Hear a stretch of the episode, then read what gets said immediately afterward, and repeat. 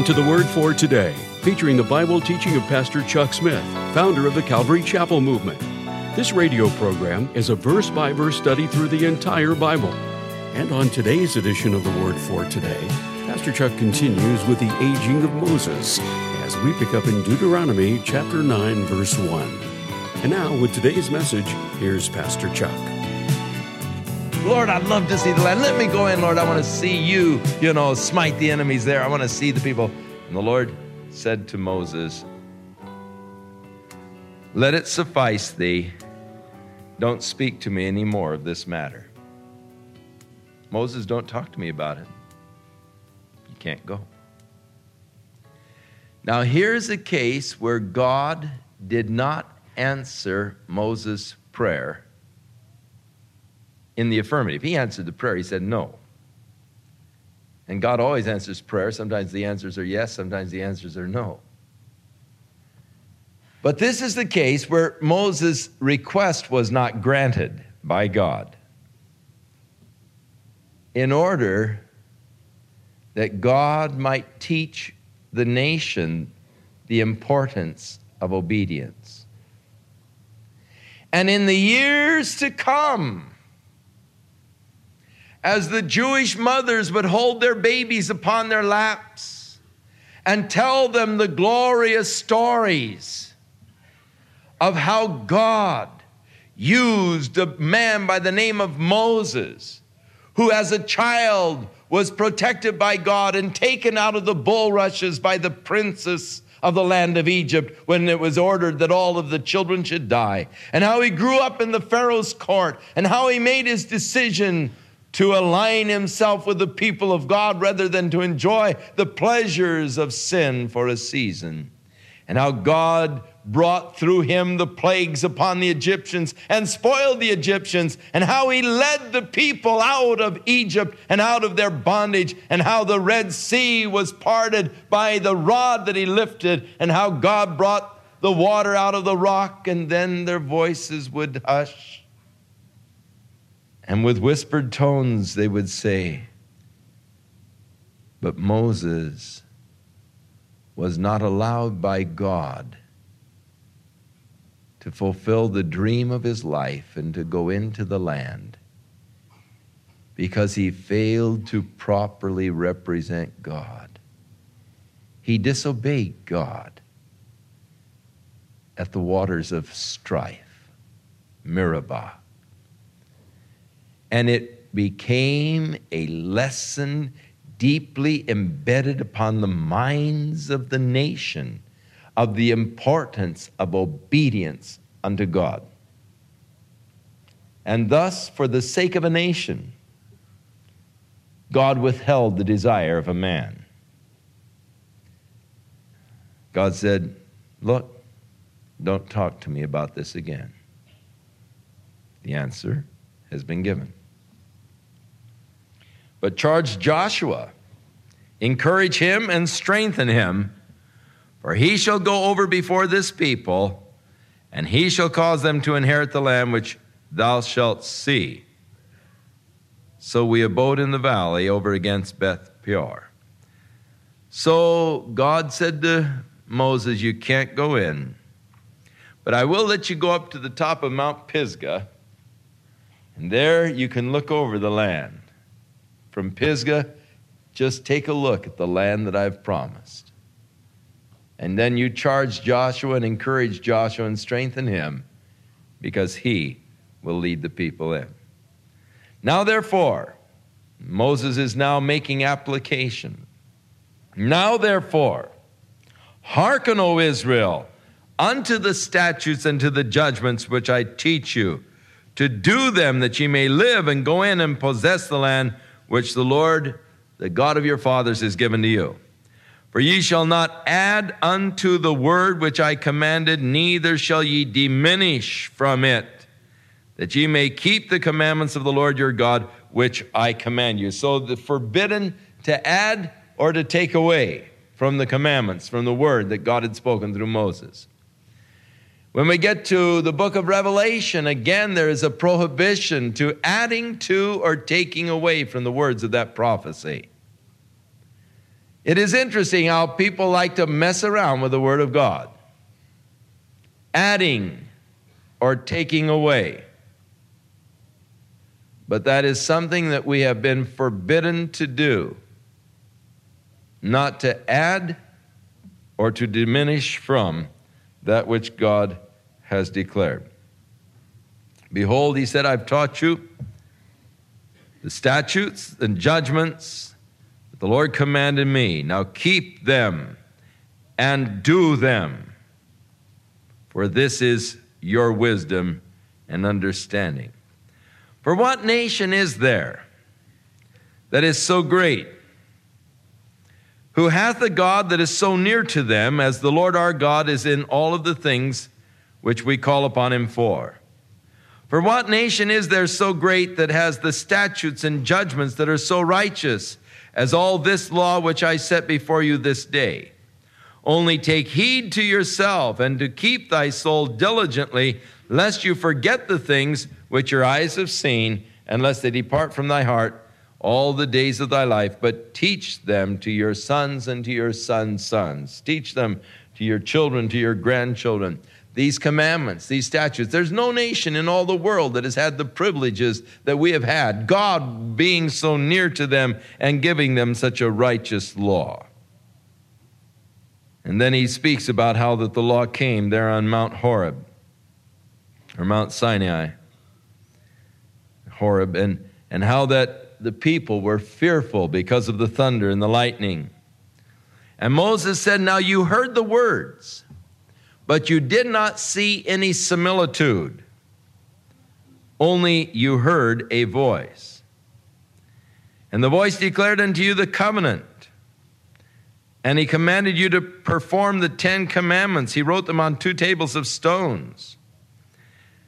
Verse 15 Take ye therefore good heed unto yourselves, for you saw no manner of similitude on the day that the Lord spake unto you in Horeb in the midst of the fire, lest you would corrupt yourselves and make you a graven image, the similitude of any figure, the likeness of any male or female the likeness of any beast that is on the earth, the likeness of any winged fowl that flies in the air, the likeness of anything that creeps on the ground, the likeness of any fish that is in the waters beneath the earth, unless thou lift up thine eyes into heaven when you see the sun and the moon and the stars and the host of heaven, and you be driven to worship them. Now he points out the fact that when they heard the voice of God, they didn't see any form at all.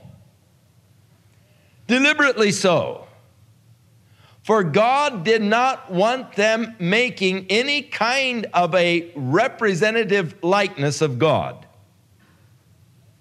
Now, in all of the nations around them, they had all of their little carvings, all of their little idols that were representing their gods. Some of them were female idols with multi breast. Some of them were male type idols. Some of them were weird wings.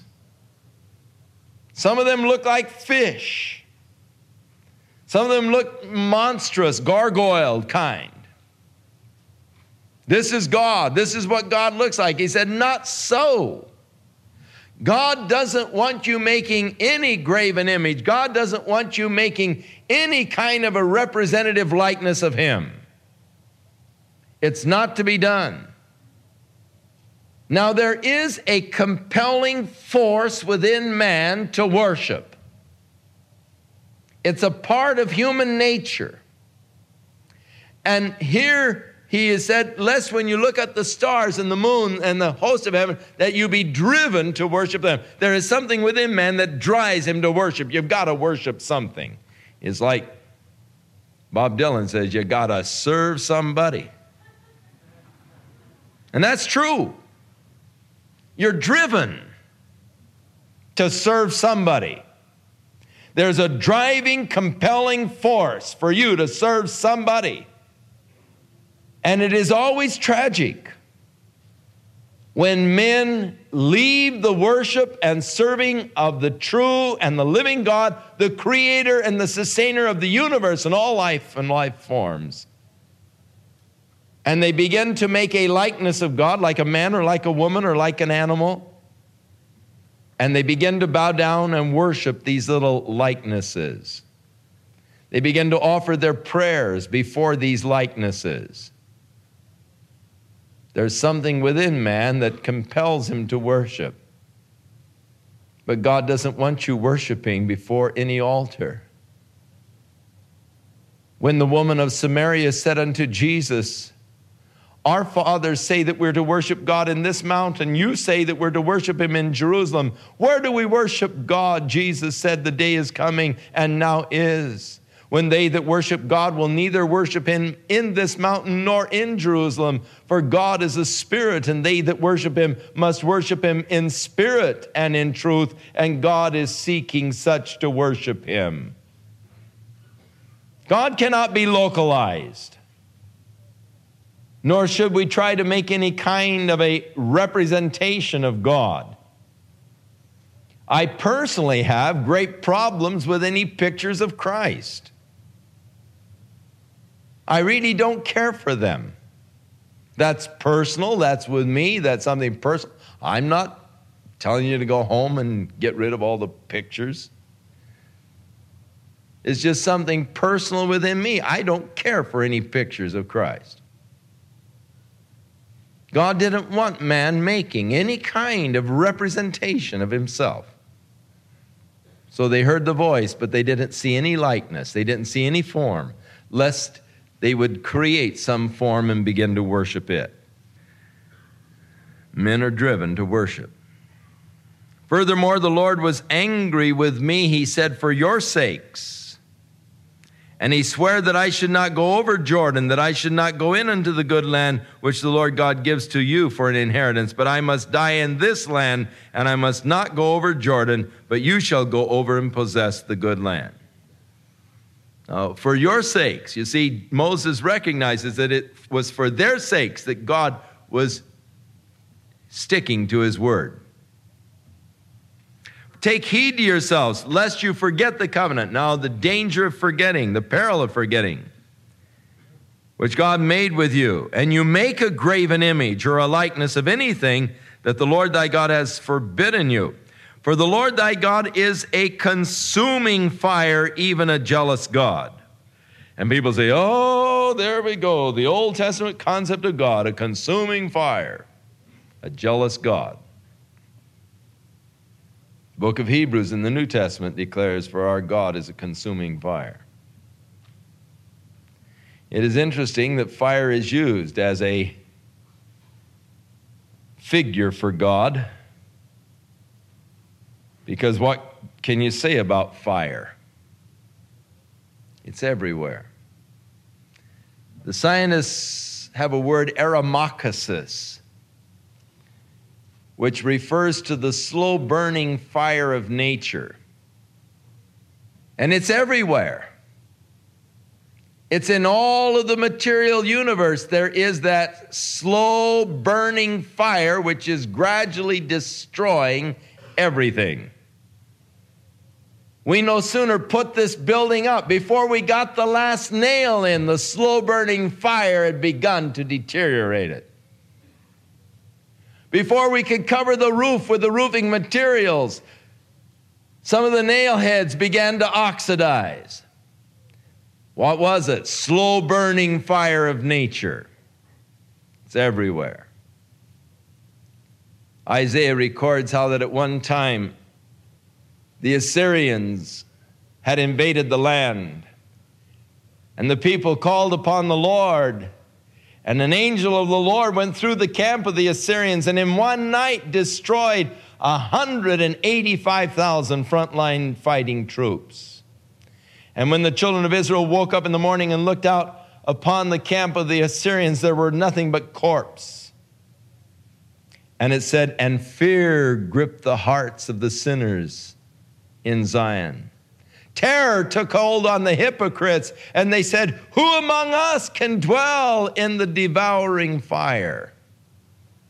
They saw the fire of God and its effect upon their enemies, and a fear gripped their hearts. They said, Who amongst us? And the word dwell can also be translated approach or flee. from the devouring fire. And in reality, there's no place that you can flee from the presence of God. If I ascend into heaven, thou art there. If I descend into hell, thou art there. And the same fire of God that, that burns in heaven is the same fire of God that burns in hell. It isn't who can escape it, who can flee from it. In reality, you are in the fire of God. You can't escape it. The question is, what is it doing to you? And that all depends on what you are. For you see, fire can, in the case of steel, transmit into permanency as it is forged in the fire, tempered by the fire, transmitting it into permanency. But that same fire can absolutely destroy and consume a piece of wood. The Bible says that our works are one day going to be tried by fire. And some of our works, like wood, hay, and stubble, are just going to go up smoke. Those that can endure, those that are last through the fire, you'll be rewarded for. Our God is a consuming fire, our God is a jealous God. Very interesting figure that is used of God. But let's jump down for a moment to verse 31. For the Lord thy God is a merciful God, and he will not forsake thee, neither destroy thee, nor forget the covenant of thy fathers which he sware unto them. Yes, he's a consuming fire. And those enemies of God shall be destroyed by that consuming fire. Consuming is just a qualifying word. And that is a word that qualifies really the enemies of God, that which the fire will do to the enemies of God. But that same fire transmits us into permanency because from us it consumes the dross and the impurities of our life. It's the refining fire of God burning within our hearts, consuming dross, transmitting into permanency. So when you beget your children and children's children, and ye shall have remained a long time in the land. Now, this is almost a prophecy. He lapses into a, a, a prophetic thing here. So, in generations to come, your children's children all, you're in the land, they're going to start making graven images. You shall do evil in the sight of the Lord your God, and you'll provoke him to anger. I call heaven and earth to witness against you this day, that ye shall soon utterly perish from off the land whereunto you are going over Jordan to possess it. And ye shall not prolong your days upon it, but shall utterly be destroyed. And the Lord shall scatter you among the nations, and ye shall be left few in number among the heathen, whether the Lord shall lead you. And so here he is prophesying the failure of the nation and of the fact that they would be driven out of the land and dispersed into all the world. And yet you will be left, though few in number. The remnant. Now, the interesting miracle of history is that even though the Jews were driven from the land, as was prophesied here, Yet they were left a nation, they were left an ethnic group of people, and this is unparalleled in history. No other ethnic group has been able to maintain a national identity without a homeland outside of the Jew. And yet they have maintained that national identity. And then there you will serve the gods, the work of men's hands of wood and stone and so forth. And when you are in tribulation and these things come upon you, even in the latter days, if thou shalt turn to the Lord and thou shalt be obedient to his voice, for the Lord thy God is a merciful God, he will not forsake thee, neither destroy thee, nor forget the covenant of your fathers. For ask now of the days that are past. Look back in your history books, he is saying. And see, since God created man upon the earth, whether there has been any such thing as this great thing or has been heard like it. Did ever the people hear the voice of God speaking out of the midst of fire as you have heard and still lived? Or has God ever taken a nation like he has taken you from another nation by the great signs and all that he brought against the Egyptians and made you to hear his voice? And because he loved your fathers, Therefore, he chose their seed after them. Now, he said he didn't do this because of your greatness or because of your goodness, but because of his love for your fathers. To drive out the nations and to give you a land. Know therefore this day, consider it in your heart that the Lord, he is the God of heaven above, and upon the earth beneath, there is none else. And so, again, the exhortation to keep his statutes and commandments. Now, they appointed the three cities of refuge that should be on the east bank of the Jordan River, where those who were guilty of manslaughter could slay, uh, could flee and be protected from the manslayer.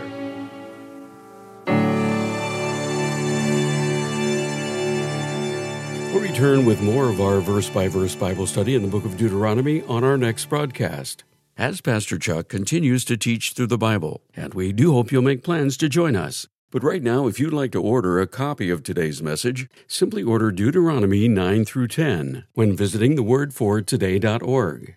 And while you're there, be sure to browse the many additional biblical resources by Pastor Chuck. You can also subscribe to the Word for Today podcast or sign up for our email subscription. Once again, that's thewordfortoday.org.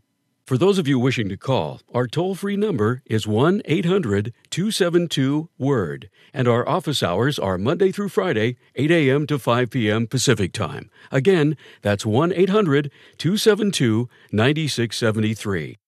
If you prefer to write, our mailing address is The Word for Today, P.O. Box 8000, Costa Mesa, California 92628. And now, on behalf of the Word for Today, we'd like to thank all of you who share in supporting this ministry with your prayers and financial support. And be sure to join us again next time as Pastor Chuck continues his verse by verse study through the Bible. That's right here on the next edition of The Word for Today. And now, once again, here's Pastor Chuck. May the Lord be with you. May He fill you with His love, with His Spirit, with His grace, that you might show forth that grace of God in your dealings with others, that you might manifest the Spirit, the nature of Jesus Christ in your relationship with others,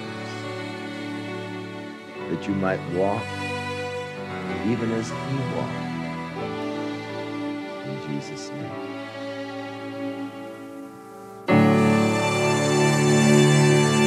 This program has been sponsored by Calvary Chapel of Costa Mesa, California.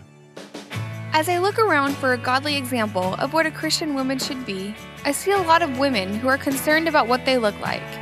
But rarely do I see a woman who desires the reflection of Jesus Christ. For this very reason, Kay Smith has written a book for women entitled Reflecting God. Kay teaches women godly attributes, such as how to be joyful when things aren't going so great, or how to be sincere when praying for others or inspiring them, or how to nurture and influence the people God has placed around you. As Kay teaches God's attributes, women will begin to have the mind of Christ. And as this starts to happen within you, outwardly you will become a reflection of God to a world that desperately needs Him. For more information on how to order the book Reflecting God by Kay Smith, as well as an optional study guide to lead a women's Bible study, visit thewordfortoday.org to see a preview of this book or call us at 800 272 WORD.